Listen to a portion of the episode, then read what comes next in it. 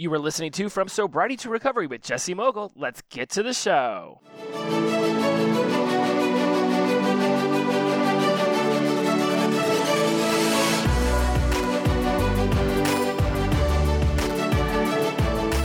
Welcome back to From Sobriety to Recovery. I am your host, Jesse Mogul. I am in addiction recovery, and I am looking out at a beautiful scene right now. I am at my parents' lake house retreat where they retired to out here in southeastern Oklahoma. And it is always a beautiful, beautiful week when we come out here to visit, to spend my work days at their table on their back patio because they have set up a plethora one, two, three, four, five, six, seven hummingbird feeders.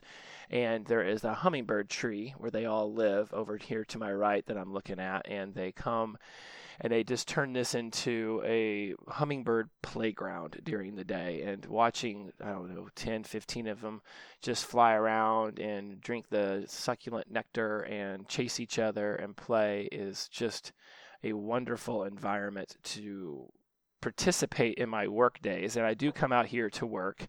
I don't spend the entire time at the lake, although I will be at the lake here in a couple hours once this is done. And I have been missing um, some of my deadlines when it comes to the podcast, and I appreciate everyone's patience with that as um, the master's class was a lot. And so I know a lot of you have hit me up and asked me how that's been going. So I will give a quick review. Um, for those of you who are listening linearly, uh, who are up to date on the episodes, then you know that I have started my master's at Grand Canyon University um, to become a licensed professional counselor, aka a therapist. And so this has been a wonderful journey. And the first class really is just a, I like to call it a how to be a student class when people have asked me what all uh, school has been like so far, it, I call it the how to be a student class. Now, what in reality they were doing was teaching us how to use their interface because it's done on this uh, application called Halo. And there's a ton of resources and a ton of links, and there's research involved, and it's going into academic papers and academic books and knowing how to cite and bibliography and all this stuff that I'm sure at some point in high school or college I had learned. But having graduated in 2006, now going back to school at 2023, that was a little bit of time ago, 17 years to be exact, which is my favorite number. So, or a variation of my favorite number. All numbers that include a seven are, are my favorite number. So it has not been lost on me that 17 years after graduating from the University of Florida, I'm now back in school. It was a wonderful class out of a thousand points possible. Um, right now, we are waiting for the last big grade to come in. I've got 18, um, 818 points out of 860 for a 95.12 average. I uh, botched up one of the very first essays, wrote it way informally, and didn't cite my bibliography resources correctly, and lost like 20 points. And um, then I lost some more points for some participation stuff that I didn't realize I was doing incorrectly. So, what I have learned is that when you lose large chunks of points, it is very difficult to earn those back. And it looks like even if I get 140 out of 140 on the next assignment, I probably will be looking at best at 96 something. So my goal of getting a 100 in this class, while let's just say may not have been a realistic goal when I set it. Uh, certainly, I, an A was always the ultimate goal. So uh, I will get an A on the first assignment or the first class, and this one was just teaching us how to use the interface and how to research and how to write and all that cool stuff. And I've gotten a hold of a, an app called Grammarly that makes sure that I don't write like a dunderhead and it's been a fantastic learning experience the very first quote unquote real class is actually called The History and Etiology of Substance and Process Addiction. And so this is going to be on um, substance abuse and addiction. So I do think that the, the, it's very cool to me that the first class is actually going to be about substance abuse and addiction because that is obviously my forte. That is the world that I live in, and that is what I love to help people move through and get into sobriety and recovery. So, very cool that the first class is right up my alley.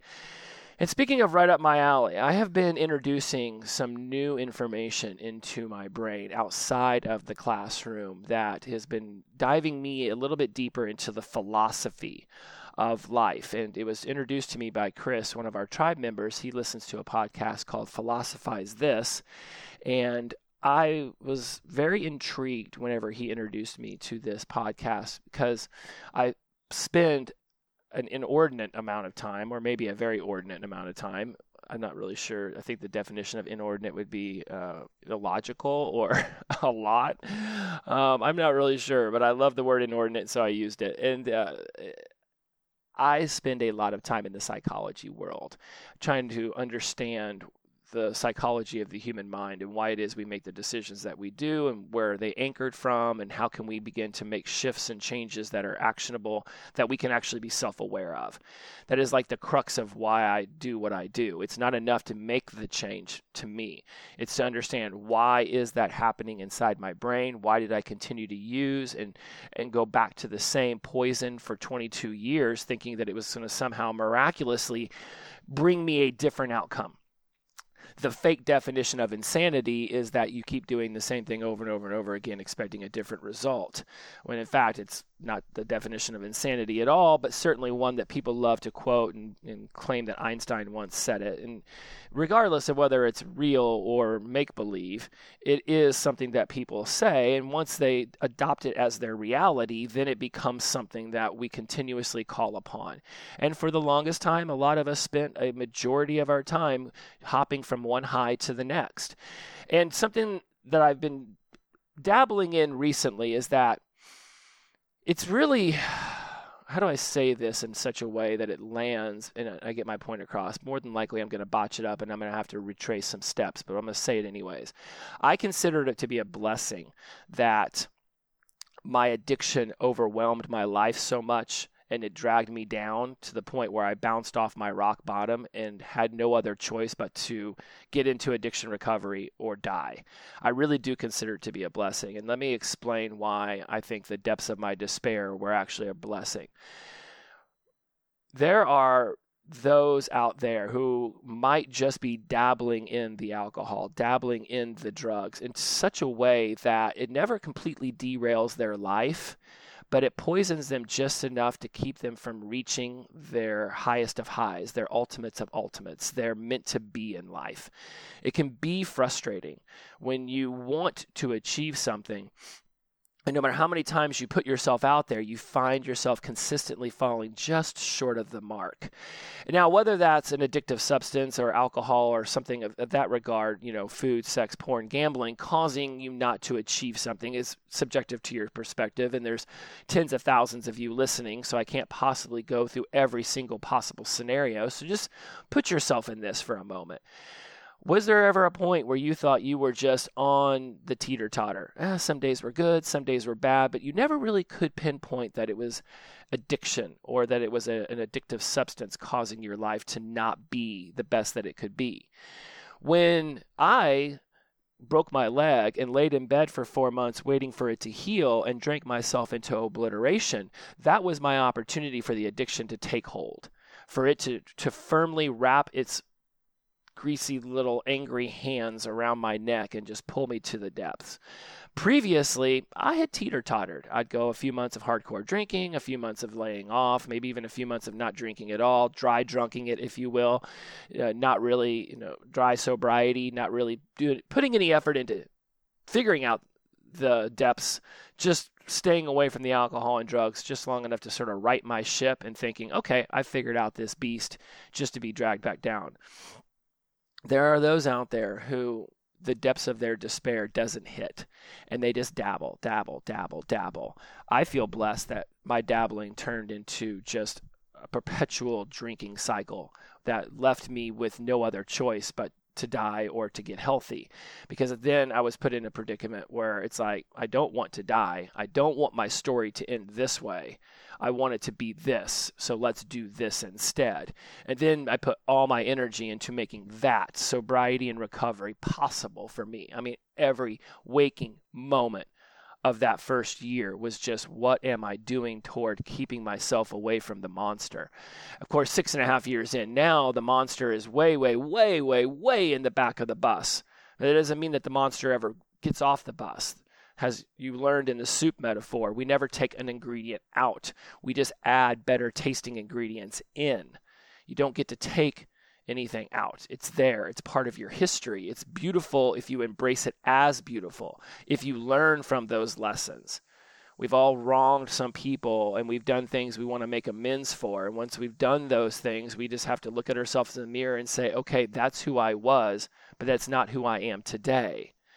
And so, as I dive into this philosophy podcast and I start to introduce philosophical components to my thinking, I am not quite to the place where I can fully metastasize a complete idea of how philosophy and psychology will ultimately grow Jesse Mogul as a human being. But I do know that consistently introducing in this new material on top of what I'm learning in school and what I'm already bringing to the podcast and what I'm learning through writing my next book and, you know, coaching clients and, and going out and speaking places, like it's all creating something. I don't necessarily know what the end goal is, but I know that it's magnificent. I have created a visualization of who I would choose to become, and I seek every single moment of my life to check myself to make sure I'm working toward that.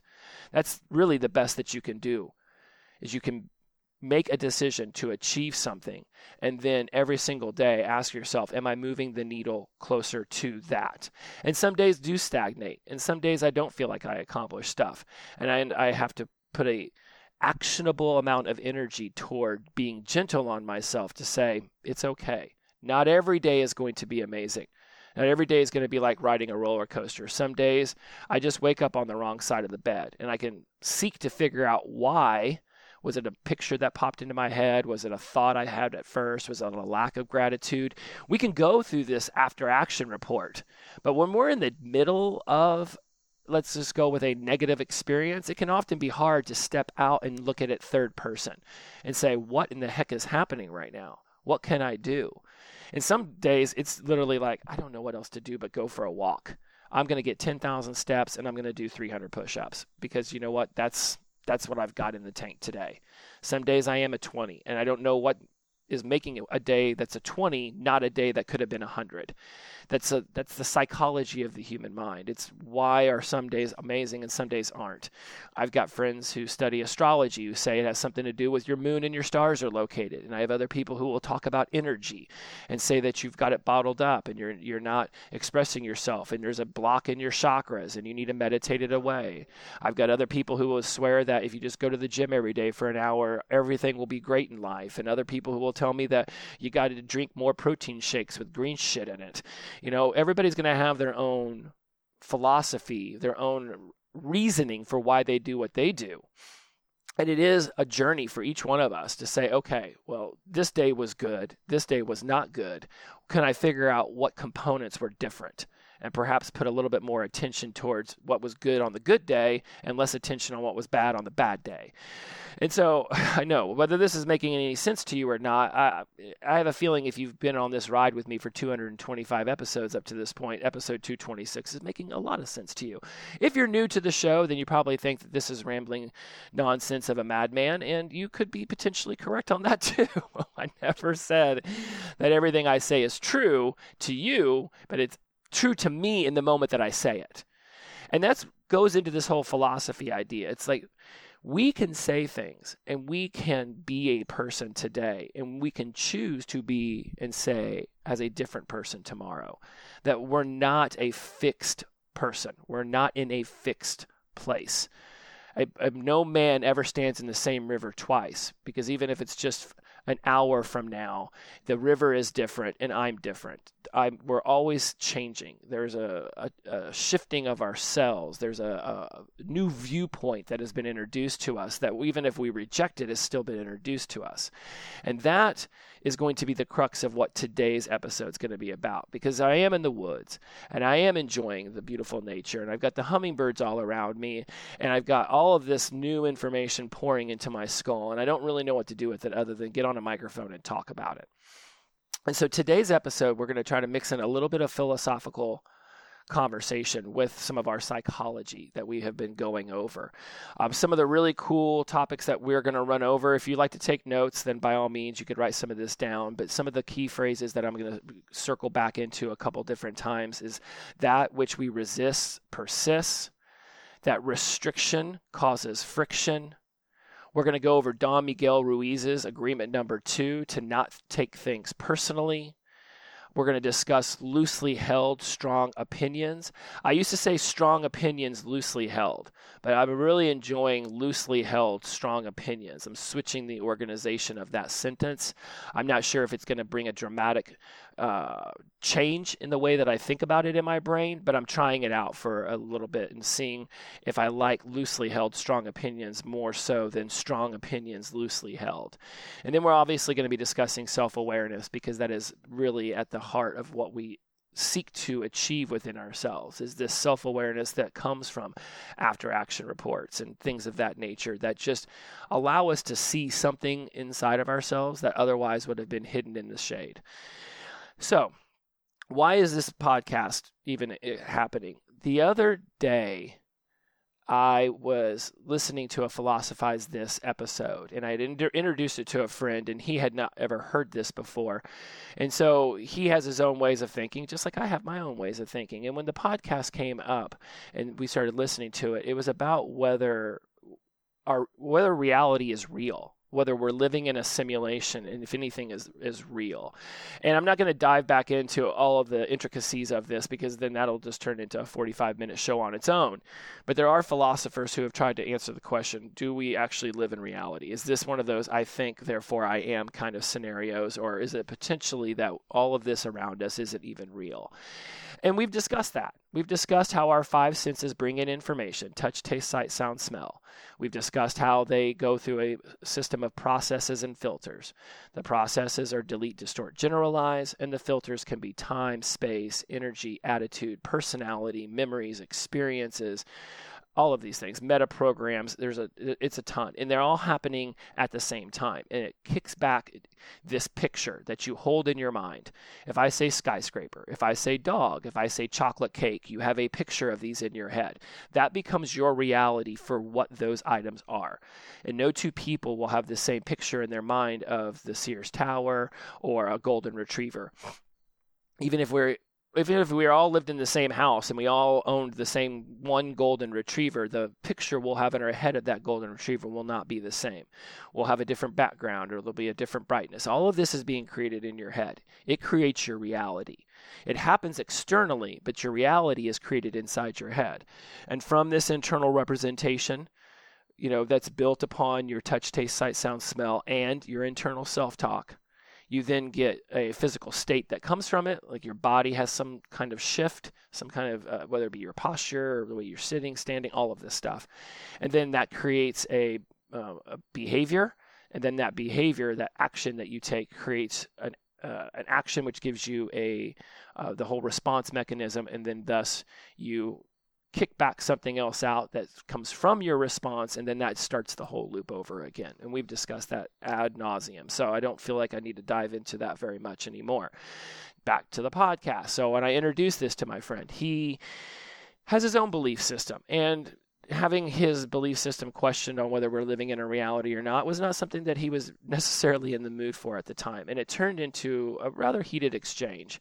And, you know, heated in as much as it, I find it just really fun to introduce new information to myself. And not necessarily everybody is willing to have that. F- flexibility, that neuroplasticity of the brain. And in fact, at one point in my, in my head, I literally felt like I was in the matrix and I had somehow Mr. Smith was the agent that was always going after Neo, and I, I, literally thought I was sitting next to Mr. Smith, the agent, and I had just somehow informed him that he was nothing other than a creation from a computer, and he was rejecting it with ver- veracity. And I was like, "Oh my goodness, is this the Matrix fighting back against me, learning that I'm in the Matrix?" So I found it the whole thing to be funny because uh, you don't necessarily have to believe everything that you hear. But I, like I've said before, just because you listen to somebody say something doesn't mean you condone what they're saying, doesn't mean that you have to believe it. But it doesn't mean that you have to outright reject it either. And then that's where I came up with this philosophical idea that I'm going to share with you all today. So in order to set the foundation for this philosophical idea, I'm, I want to I want to lay out two different things for you to visualize. First, I want you to visualize that every decision that you've ever made in your entire life has created a room inside your mind. Now, for me, I'm going to visualize this as just the most infinite McMansion that has ever existed. So that every decision that I have ever made has its own room. Where once I make the decision, I can close the door. That decision has been made. That decision is final for me. I can revisit that decision by reopening that door, but I can also choose to not reopen the door and not revisit that decision. So let me break this down on the way I've because I've been doing a lot of loops around this neighborhood in the woods, and so this is how my brain has created this. If every decision is its own room in the McMansion, let's let's take coffee because this is the way my brain started to create it. I'm drinking coffee right now. In fact, coffee break. Mm, that was way hotter than I thought it would be. Okay, I burned my mouth. Maybe I let that cool off a little bit more. So the way my brain created this whole room is every decision kind of thing. And if you're new to the show, you might want to go check out some of the ones that are a little bit more sound on grounded footing. This one I'm just throwing out some philosophical ideas because this is where I'm at right now in this in this beautiful landscape and environment. And I figured let's let's throw out something that's super super heady. So every decision that you've ever made has its own room inside your mind, has its own room inside this McMansion of the mind. Let's go with coffee. So I think black coffee is delicious that is a decision that I've made. That lives in its own room. Black coffee is delicious. Now, what if somebody, what if I were to say uh, black coffee with cream is unhealthy? That gets its own room. That gets its own room. It's not in the same room with black coffee is delicious because it's a different decision black coffee with cream is unhealthy. I don't want the cream. I don't want the milk. I don't need the dairy, yada, yada, yada. Black coffee with caramel is delicious or is not delicious or whatever decision I'd want to make. That has its own room. You could have a whole wing of this McMansion that's just based upon decisions you've made around coffee. Coffee in the morning is good, coffee at night is bad. All of these have their own decisions. All of these get to have their own rooms, and they can be in the wing that is called coffee, but each decision is its own decision. Because when you make the decision to think black coffee is good, and then you make the decision to no longer put cream or only put oat milk in your coffee, that's a different decision. It lives within its own little world. And you could revisit it. There are times where I go to a really cool uh, lake town like this one, and we might go into a coffee shop and they might have really cool coffee drinks. And normally I am a 99.9% black coffee only drinker. But we're on vacation and they've got this really cool thing, and so I'm going to try it. So in that moment, I'm on vacation, so I'm going to try a fun coffee drink gets its own little room. And uh, every decision you've ever made, beer is good. Beer is delicious. Non-alcoholic beer is good. Non-alcoholic beer is disgusting. Uh, you know, uh, liquor is going to kill me. Liquor was fine for 20 years. All of these decisions, they live in their own thing. And so I, I just want you to visualize for a moment that every decision you've ever made has its own room. And even if there's offshoots, that's a different decision you have to make. Therefore, it's a different room. The beautiful thing about this philosophy is that it allows us to realize that all of our decisions live as their own separate entity. That you make one that might affect another 20 decisions, but those decisions still live as their own separate decision. That ketchup is delicious on hamburgers, but it's grotesque on hot dogs. That's a decision you make that lives outside of ketchup is good on hot dogs and hamburgers. It's different. And this is where we're going to move into the second philosophical thing that I wanted to bring to your attention. So, we've got this idea that every single decision that we make is a zone room. Now, I want to introduce where I'm trying to, at, at, this stage, bring in some philosophy. And again, this may or may not land, and this might go down as one of the most atrocious episodes ever or the most hilarious. Either way, it's getting ready to happen. So, if every decision's its own room, let's go with the black coffee one that black coffee is de- delicious. So there's four different ways that I'm going to look at this decision that I have made. And this all, again, stemmed from this podcast that said, Are we living in a reality or are we living in a simulation? And so, what if everything I think about coffee being black coffee being delicious is true. Everything that I think about black coffee is being delicious is true. That's the first part of this whole. It's a, in a way, it's sort of like Cartesian coordinates, which is an offshoot of NLP, but it, but it's also just these four different ways. It could also be very similar to tetralemma, which is something else I teach in master practitioners. But I don't want to get into the, I don't want to get into all that. Let's just stay with. We've got four things that we're going to ask ourselves about the decisions that we make. So if you're taking notes and you've decided that black coffee is delicious, here are four potential questions you can ask yourself that will increase your self awareness, not necessarily to make a change in your opinion or your decision, but just to highlight where you may or may not be looking in the shade. May not you may have hid something in the shadows. Let's pull it out. Let's just make sure that we're okay with the decisions that we've made. So the first question you would or statement or hypothesis, if you will, that you would say is that everything I think about black coffee being delicious is true. Everything. No matter what anybody says, everything I think about black coffee being delicious is true. The second one I would introduce is everything that I think about black coffee being delicious is false. What if I thought everything that I thought about black coffee was false? Would this change my decision around drinking black coffee? Would anything change if I assumed that everything I ever thought about black coffee being delicious was false?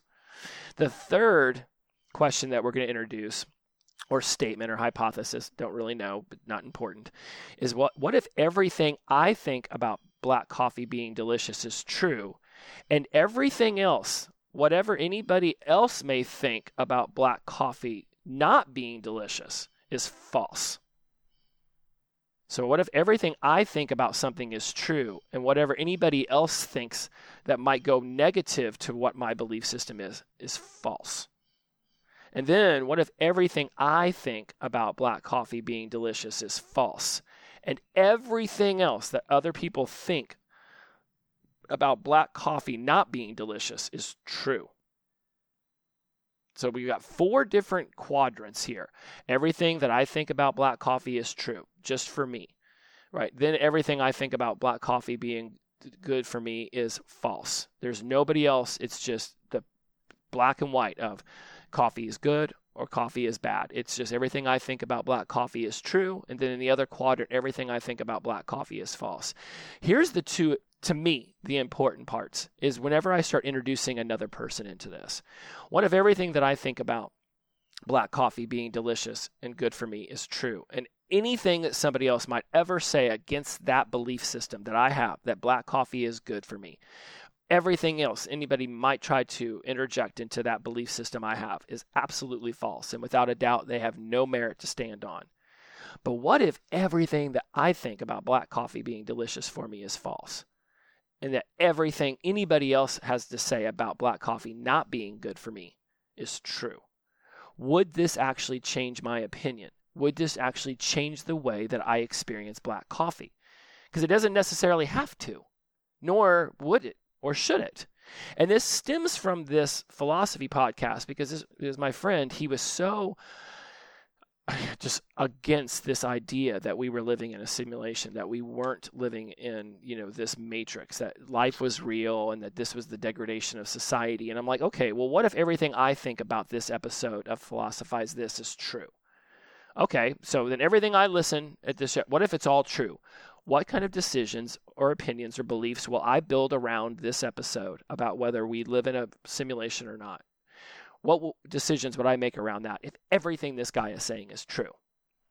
And you can use this whenever you're watching a talking head on the news, or you're watching somebody give you information about fantasy football, or you're watching somebody introduce you to a new cooking recipe. What if everything that I am hearing, that I am experiencing, that I am deciding upon right now, what if it's all true? Then, conversely, or conversely, what if everything that this Philosophize podcast is telling me right now is false? What if none of it is true? how does that affect my opinions? How does that affect my beliefs? How does that affect the decisions I make around this information and how it could affect my life?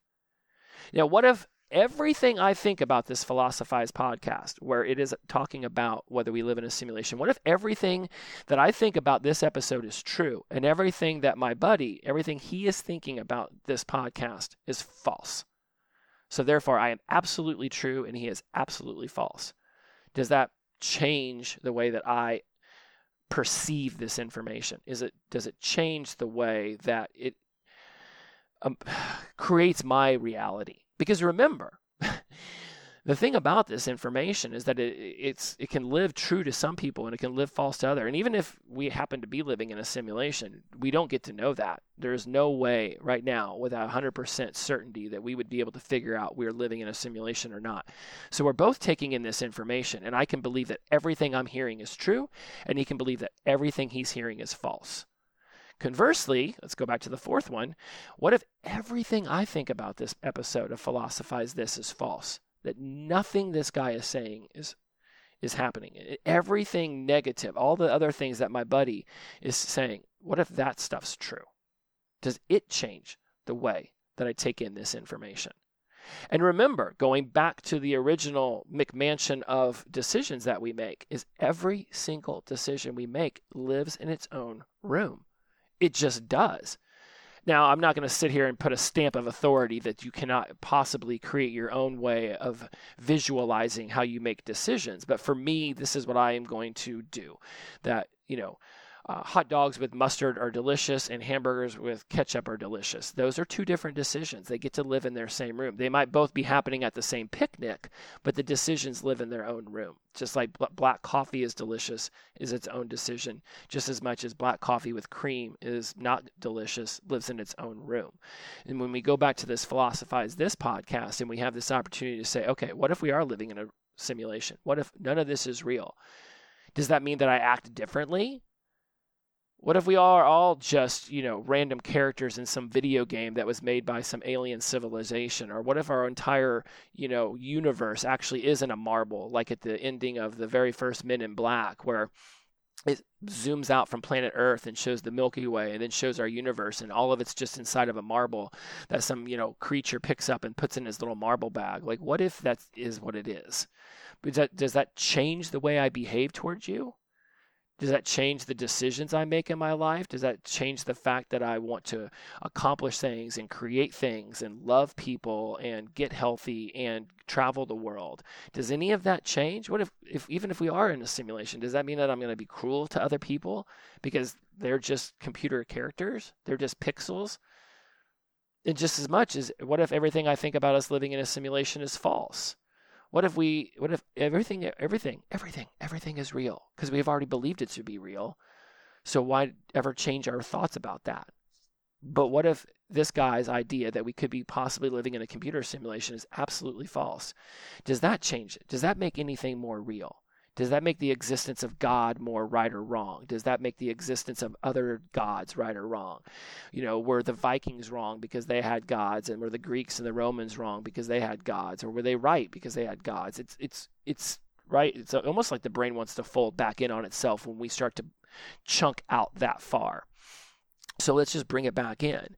What if everything I think about the Philosophize podcast is true and everything he thinks is false? So what if what if I think that we my belief around it is potentially for sure. We could potentially be living in a simulation just like we could be potentially living in the singularity of a black hole. I've got this theory i've been bouncing around for the last year or two since i started watching black hole shows that maybe all universes just exist inside of black holes. Because if there is a big bang when black holes suck in material, they create a so they pull everything apart, but it still puts those molecules sort of at the tail end of the black hole. And once it reaches a certain heat index, I think it's called the singularity, it explodes. And in that explosion could be potentially the Big Bang that we've all hypothesized as being the beginning of the universe. Now, again, this is nobody knows. Nobody knows. And like Neil deGrasse Tyson once said, sometimes it's okay just not knowing. When he said that, and he's you know one of the most acclaimed astrophysicists, I don't know if he's the best, but he certainly is one of the most acclaimed because he has figured out a way to take a very complex subject and turn it into layman speak. He talks about something that a lot of people found to be very intricate and difficult to understand, and he's figured out a way to make sure the masses can understand it. And whenever a person like that can get on a microphone and say, sometimes it's okay if we just don't know, then that's all I, then I was like, you know what? That's good enough for me. You're right. Sometimes we can't just, we just don't. And some people can spend their whole lives trying to figure out the mysteries of the universe, and other people can just say, you know, it is what it is. I'm just going to go out fishing today. But what if everything I think about us living in a simulation is true? Or what if everything I think about us living in a black hole is true? And everything that my buddy thinks is false? Does that change the way that I interact with the world? Does that change how I feel about myself when I wake up in the morning? Or how I change my interactions or the goals I set to seek and, and then the philosophies and psychologies I decide to place value and my strength upon? To me, no. No. If you told me today that we were living in a simulation, it would not change my desire to continue to push myself forward. Because then, great, let this little, you know, uh, RP. No, it's not an RPG. What is it? Computer. You know, there's a whole uh, idea around like you know computer controlled characters. It's like okay, it is whatever it is, but I'm still here. I still feel. If I were to take my hand right now and smash it down on this desk, it would still hurt if I were to jump off the balcony of my parents' back porch and just belly flop onto cement, I would still feel pain. So, regardless of whether any of this around me is quote unquote real based on the physics of it all, it doesn't change the fact that I feel. That things matter to me, that I love, and I know what sadness and sorrow and despair are. It doesn't change any of that. So I find out that we're all living in the matrix a hamburger is still going to be delicious to me, even if I find out that the whole belief system around that taste of the hamburger has just been created by my mind. Because I already knew that part.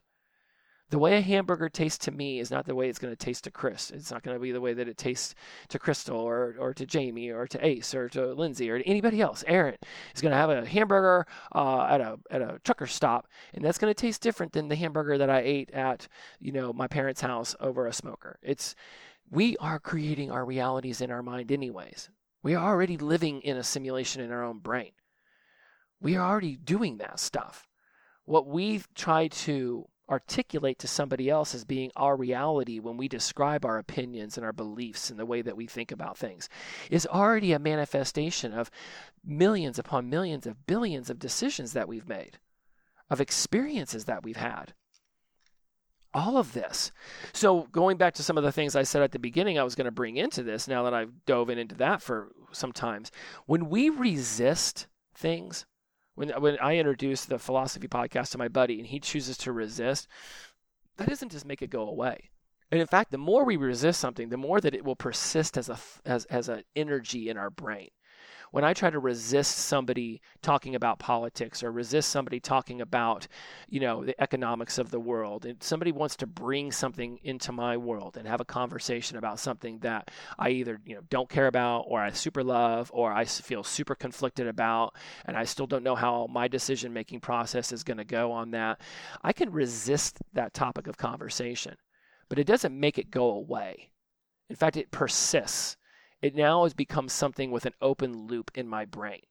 And if I want to close that loop and, and create that as a decision room, then it's imperative that I, instead of resisting it, that I sit in the uncomfortability that might be coming from that information, from this decision that needs to be made, and then just say, make a decision. Because even if you make no decision, that's still a decision. Inaction is still an action. Sitting on the couch and not going to the gym is still a decision even if it feels like a very passive one, it's still a decision.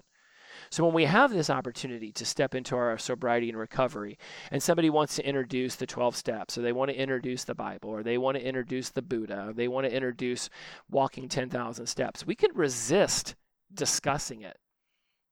But it's going to persist, has this open loop in our brains. It may not necessarily poke at us every single second of the day, but it's going to exist in there there's going to be part of your brain that's going to be like, I still haven't really solidified a decision on that. It's like in my decision, my McMansion of decisions, that decision's living in its own room and the door is still open. I still have not closed that loop at some point I'm going to need to make this decision. Do I do the 12 steps? Do I do the refuge recovery? Do I do the SMART? Do I use physical activity as, as the uh, foundation for my sobriety and recovery? Or do I use emotional healing and vulnerability? And you can use all of them because they all are creating a different pathway for you. I can choose to go to the gym five days a week and I can choose to have vulnerable conversations. And they get to live in their own rooms because one day I might decide I don't want a vulnerable conversation, and one day I might decide I don't want to go to the gym anymore. And these rooms might be connected in their own way, but they create their own decision matrix. When we have in one of one of my clients, he said restriction causes friction. When we feel that we're restricting ourselves from alcohol and drugs and things that we quote unquote think are fun and are, are good for us, when we restrict ourselves from kratom, when we restrict ourselves from the cocaine, when that's how we see it being materialized inside of ourselves, when we're like, oh, I really want to do that, but I'm not allowed to, not allowed to do that today, not allowed to do that, that restriction causes internal friction that restriction is going to cause some level of issue within ourselves. And I can understand that for me, when I made the decision to no longer drink, I did not see it as a restriction. I saw it as a close to a chapter. I saw it as an end to a page. It was the period at the end of a very long story of Jesse's ruination. And I had a hell of a lot of fun, guys. I think we have more than covered that. I had a ton of fun back in that day. I'm not going to sit here and romanticize it because we've all have our own experiences, and I don't need to romanticize, you know, Singapore or you know Phish at the '96, you know, Jazz Fest, because at the same time that those good memories were being quote unquote, you know, good memories, air quotes from that, were being created in Singapore, were being created at the Jazz Fest. Some bad shit went down too. I blacked out in Indonesia and woke up in Singapore. I'm lucky I didn't end up in one of their pr- jails. I, I, I, walked down the wrong alley trying to buy drugs in New Orleans and almost got stabbed for $60. Yes, I got to see Phish that afternoon, but I also almost got stabbed, right? So, like one of my other clients said, he's like, you know, drunk version of me put me in that position. Sober version of me would not have been in that position. I have yet to find myself in a position to be stabbed or to be arrested since I got sober. I'm not saying that uh, something may not happen in the future. Right? There are plenty of sober people who find themselves in jail, just like there are plenty of people who are not intoxicated who find themselves in pain because of somebody else's actions. But for me, I have noticed that I put myself in better situations through the idea of sobriety. And I do not feel that I am restricting myself from alcohol and drugs. It is an end to that version of me. Period. Point blank. I have fuzzed out alcohol. I have fuzzed out drugs. They can be around me, and there is not an inclination to do them. Dad and I are going to go and uh, you know go down to the lake and fill up the boat with gasoline and have a fun time today. And, and marijuana is also legal in Oklahoma. I've seen uh, legalized marijuana shops in Los Angeles. I'm really chomping at the bit to see a legalized marijuana shop in Oklahoma. So he's going to take me to one of the ones in town that I drove by, and I was like, this would be a cool. I just want to go in and see what it's like, because in 1994 when I started smoking weed, I was always talking to my friends about wouldn't it be cool if one day this stuff was legal and we could go into a store like Toys R Us, but it'd be called Weed Is Us. And it would be weed everywhere. And now it's a reality in some states. And I just want to go in and see what it looks like. I'm not going to do it. I'm not going to buy any. I'm not going to come home and take any. I just want to. I'm just curious because I it, that lives in its own past world for me. I won't feel tempted when I go in there. I'm just it's a curiosity. I told myself at the beginning of this journey, I do not want to be afraid of alcohol and drugs. Now, if I go to a party and somebody is, you know, laying out a ton of blow, there's a very positive, absolute, I've already thought about this damn good chance I turn around and leave. I just I don't even want to be around people doing that stuff. It's not that I'm afraid I might do it. It's that I just don't really want to be around people doing that stuff. I can choose to not go to the bar where everybody's blacking out drunk and can instead choose to go over here to this location where there's still sports on, but there's also a pool table or an air hockey table or skee ball or an arcade because I want to be able to play some games if I'm going to be around a bunch of people drinking. I can choose a different environment. And I can choose, and again, all these choices live in their own room. One day I might choose to not go to a bar because everybody's getting blacked out drunk, and another day I might say, you know what, whatever. I really want to go to that bar. I want to hear that music. I want to I want to see what I want to see that scene. And I could stay for 10 minutes or I could stay for 2 hours. But it gets to live as its own entity, as its own decision. I don't feel that I'm restricting. And if you feel that you're restricting, a lot of that does come from that whole white knuckling idea, right? That's at least other people's philosophy. I don't subscribe to that. I subscribe to this idea that if we feel that we have restricted ourselves from something, then we have not created a big enough why, a big enough purpose statement in our head to no longer go back and do that thing, to eat that food, to drink that drink, to do those drugs. It comes you know, I've got a, I've got a couple clients who recently joined who are still at the beginning stages of their sobriety and recovery journey, and I keep saying like, yes, it's day in and day out. It is a focus on, you know, uh, and it can feel at the beginning like you're restricting. The longer you go without it, the more you start creating a life without it. Yeah, day one, day seven, not having done something you've done for years, yeah, it, it can feel like restriction because your brain is still doing the mental gymnastics. It's still trying to say, but hey, we've already made this decision. Over here, down this hallway, we already decided when we're stressed out that eating this food or drinking this drink is our way to release that anxiety, to release that stress. Why are we revisiting this? We've already figured it out. And in fact, we've been doing it for 10 years. Let's just go back to this room and enjoy this decision we've made. But now we made a different decision. And the brain is still not realizing that it doesn't get to go into that room anymore, that now it's going into this room. And it does take a shifting, and it's a change cycle that is going to be unique to yourself. For me, waking up in that bathtub covered in my own shit, piss, vomit, and blood, that was it. I'd tried 15, 20 times to get sober previously, but this was the last, last time. Because if I didn't succeed this time, I was sure I was going to die we have this agreement to not take things personally. And I want to bring this one in because when my buddy just vehemently rejected this Are We Living in a Simulation podcast and vehemently was like, I am against everything he's saying. All of this stuff is horrible. It's destroying the planet. This is what's messing with people's brains. Okay, that's that person's opinion. I do not take it personally because any opinion, any belief, any decision somebody else has made is unique to themselves, their experiences, their memories, who they are. It has nothing to do with me. I can choose to make a choice on whether I want to be around with people who make those kind of choices and say those kind of things, but I don't seek to change anybody. Everybody is unique. They have their. Uh, I don't believe people are special as much as I believe people are unique. We all have our own way of creating a reality inside of our mind, and he has his way, and I have my way. His is abject, abject re- rejection, abject rejection of a philosophy podcast that questions whether we're living in a simulation or not. Mine isn't necessarily total acceptance of what the guy is saying as much as it's just a willingness to hear him out. But it's again, my curiosity versus their lack of curiosity. It's not anything more than that, and I'm not going to take it personally.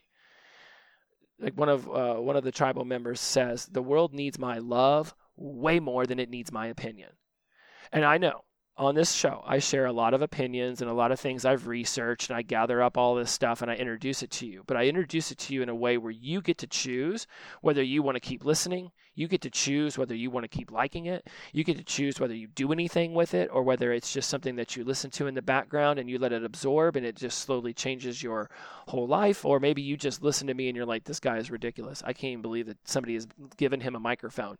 And then you keep coming back to see how much more ridiculous I can be. All of that can exist at the same time, or none of it could exist. But either way, I don't know unless somebody comes to me and says, Hey, I really like your material. It's helping me. Okay, well, I know for that person it's true that I'm helping and I'm guiding. But I don't hear from all 20, 30,000 people who listen to the show weekly. I don't know what any of those people are thinking until they reach out to me. And so I have this idea that I can have my loosely held strong opinions, and I do not take it personally if somebody doesn't also believe in my opinion. I honestly don't even have the energy to try to debate every single human on the the validity of some of the things that I say. They are true to me. I have been told by many of you that yeah, some things I believe that you when you say them, and some things I'm like, yeah, I mean that's his opinion. I have my own. That's great. I never wanted any of you to have my opinion. I wanted you to listen to this stuff and create your own reality out of it. How does it help you?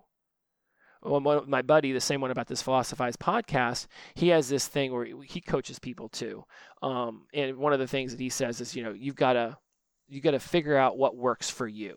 That's one of his big things. You know, I can tell people to do this, this, this, or this, but you got to figure out what works for you. Well, I have a couple issues with that. One, I don't tell people what to do. I ask questions that allow them to understand the different options they have, and then we, we figure out a decision making process that gets them moving on one of those. Any movement is better than no movement, as far as I'm concerned. You know, you can stand still in the woods and try to figure out what direction to walk in, but if all you can see is trees and you have no idea where you're at, at some point you're going to need to move in order to get a better viewpoint.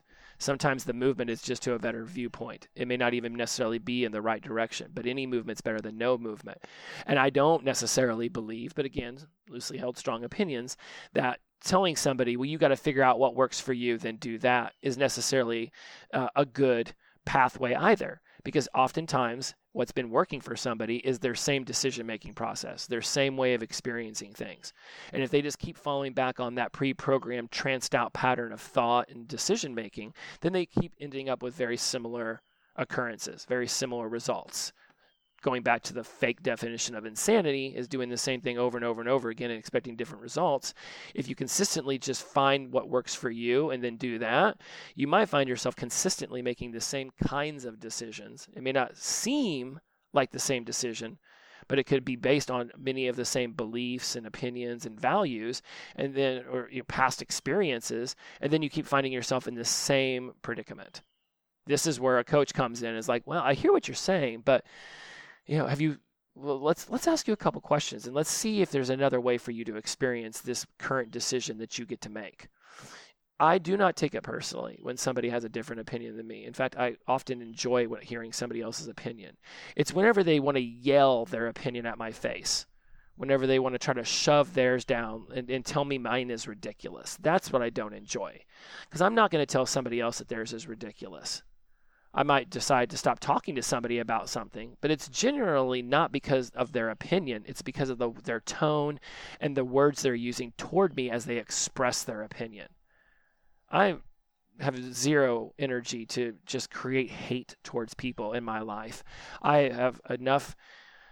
Whew, I spend enough energy just trying to get me to love me some days to try to also spend energy hating other people you can share whatever opinion you want with me. Just do it in a tone using words that is of the allowability that my reality could equally be true for me. It doesn't have to be true for you, but it can just as equally be true. Is that we all are creating our own, and there's very few things on this planet that are objective. Right? There's a there is a moon in our sky. We have been there. We do know that there is a moon. That is very objective. There is a gigantic rock that circles around the planet Earth. That is absolutely something that we can hold as objectively true. There is a warm, very warm ball of gas in the middle of our solar system. All right, we as humans believe that to be objectively true. We have used telescopes, we have gone and we have pointed them in that direction. So we believe it to be an objective truth that there is sun.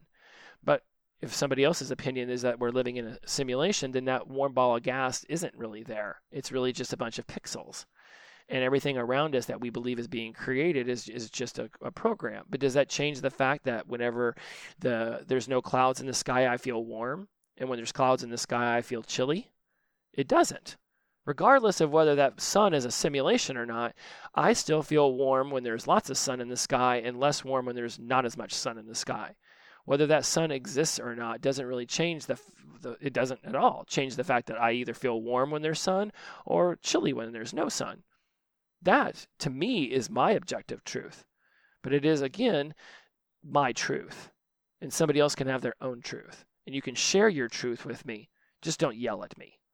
I just, I was raised in a house where yelling was the primary way that we solved problems. And, you know, honestly, most of the aftermath of the yelling turned into a lot of love and kindness and, and, generosity toward one another. But it's like first we had to get all the yelling out of our system. And I don't enjoy that part. Why can't we just get straight to the love and the generosity and the kindness towards one another? And this will close us up on self awareness.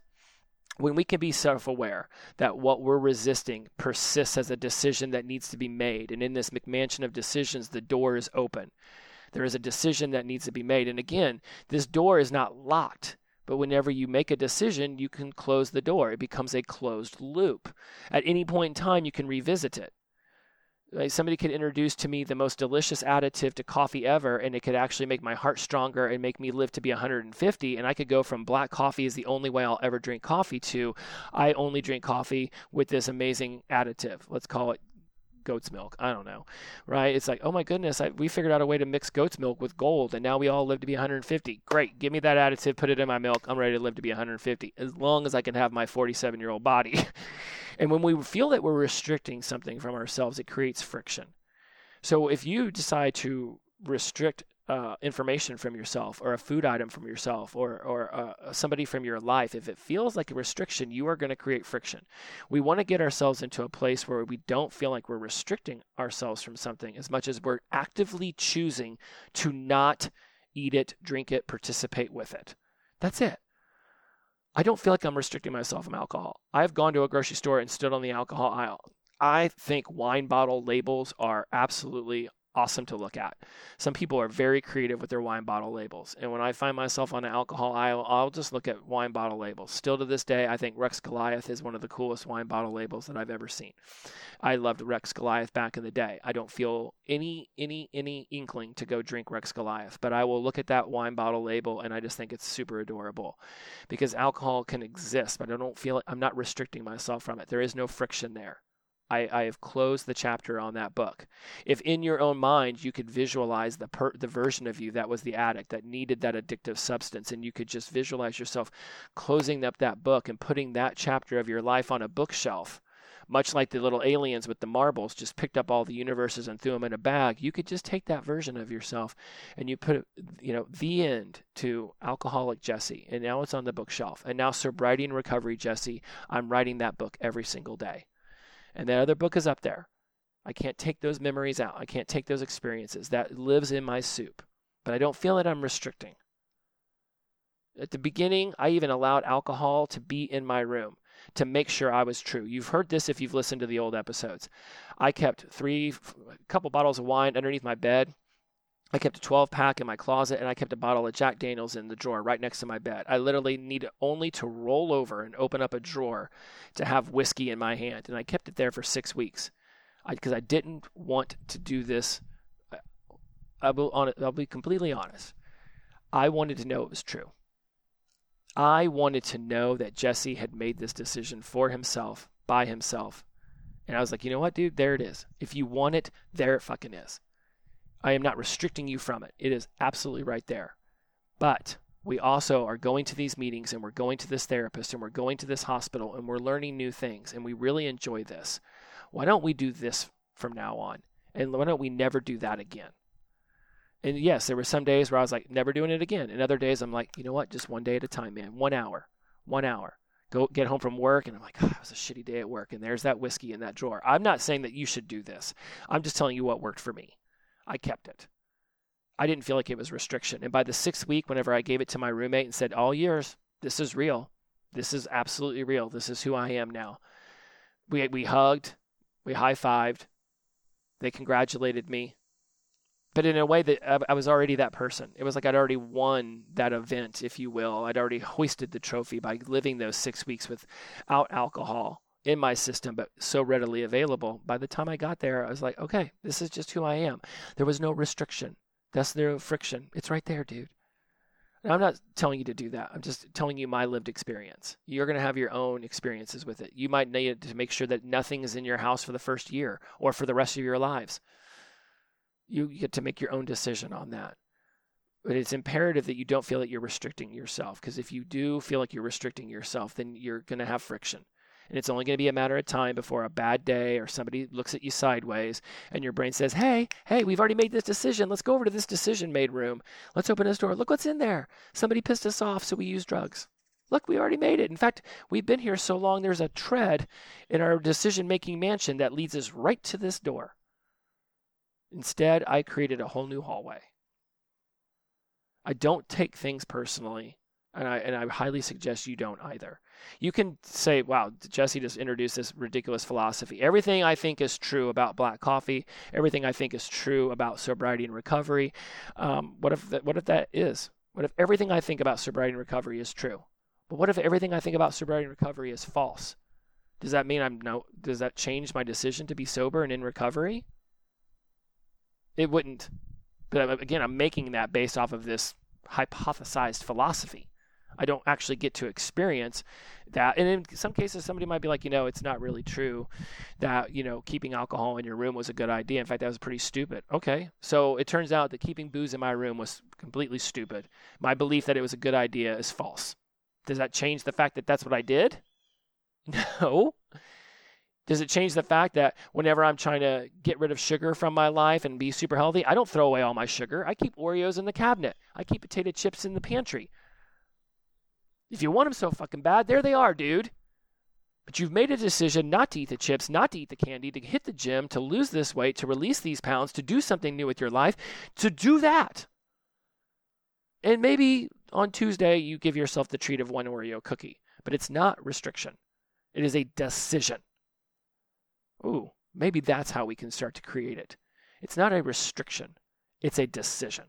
Now, if your decision's made upon restriction, then we might want to shift that. But let's go with this hypothesis that we are not restricting ourselves from alcohol, drugs, or food or anything. We have made a decision, a sound mind decision to shift the course of our lives by no longer introducing this thing into our system, our whole ecosystem. And here's this thing it's like, you know, introducing a. Uh, species. What do they call those species of plants and animals? Invasive.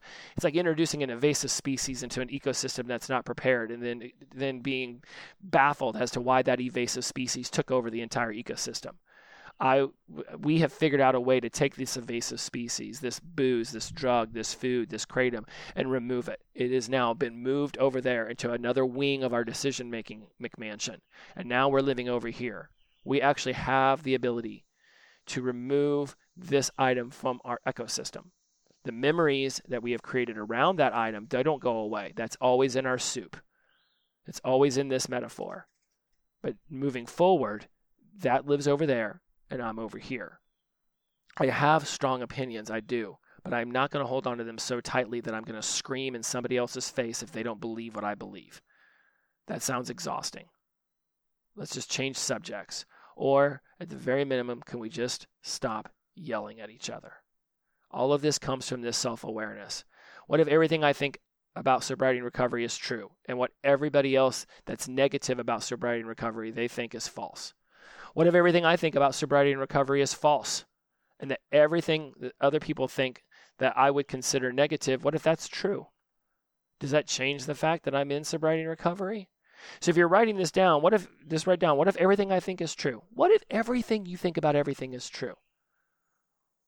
Does that change the way you feel about the decisions you've made or your values, your opinions, your beliefs, your standards, your habits? Does that change anything? What if everything you think about and every every decision you've ever made is false? Does that change your values, your opinions, your beliefs, your standards, your habits, your principles? Does that change anything? Would you go back and change anything if everything that you ever thought was false? What if everything you think is true? That everything, all the good things you think about something is true, and all the negative things that somebody else thinks about this is false. Does that change anything? What if everything you think is positive about sobriety and recovery is false, and everything that somebody else thinks that's negative about sobriety and recovery, what if that's true? Does that change anything?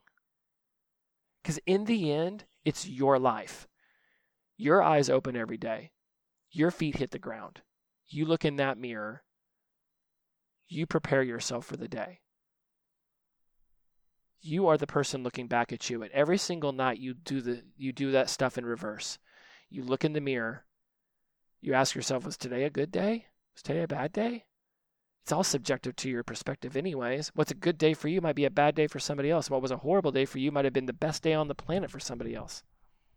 But either way, you look in the mirror and you judge yourself.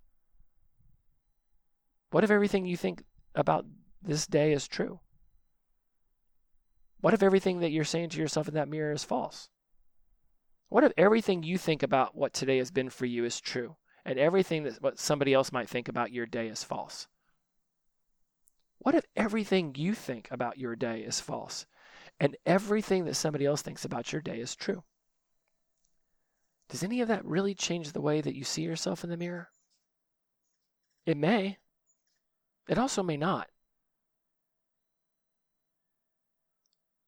But either way, it's you looking at you. And then you walking over to your bed and you putting your feet into the bed and you putting your head on that pillow and your brain making a decision in that moment on how it's going to judge that day and what it's going to look forward to doing the next day. And it's all based on your own subjective perspective of yourself and of who you believe you are. You can have strong opinions and you can hold them loosely and you can uh, allow other people to introduce philosophies and psychologies and practices and principles in, but you do not have to absorb all of it. You don't have to believe any of it if you choose not to. It doesn't make it any more or less true to the other person. It becomes your truth, it becomes your decision. It becomes another room in this gigantic mansion that you now and have always been able to move, maneuver in freely and flexibly. You can revisit any decision you've ever made. You can open that door and you can say, you know what, today I think cream in my coffee is a good idea. You know what, today I think mustard and ketchup on my hot dog is a good idea. You know what, today I think that continuing to no longer drink is a great idea. And I'm going to keep following this. You know what, maybe I'm just going to move into this room. And every decision I make from here on out breaks off from this room. I am no longer drinking or using drugs. It becomes the new heartbeat of my McMansion. And every decision I make is going to have this one decision at its has its centralized location. This is the room I choose to live in now. And every path I take from this room always leads back to this room. Is is rooted in this room. I'm getting chills as I say that. Everything I have created in my life since January 13th of 2017 has spawned from this room. I want you to spawn your life from you, the day you decided to no longer be subservient to your addiction, to shift the way you see the world, to shift the way you experience your life. I've twaddled on for over an hour about this, and I'm not really sure if we if we're any more substantiated in our sobriety and recovery than we were at the beginning. But our mind is meant to be stretched. It's meant to go outside of our comfort zone. When you are uncomfortable in your comfort zone, that tells me you need to shift to being more comfortable in your uncomfort zone. When you tell me you can't do something, you are fighting for a life you've already told me you're tired of. You can do anything. You simply need to make the choice, walk into that room, and allow every other decision to branch from that choice. If it's empowering and impactful and it comes from a place of love for yourself, I can assure you it won't feel as if you're restricting. It'll feel like a gift. And that, my friends, is the beauty of waking up every single day sober.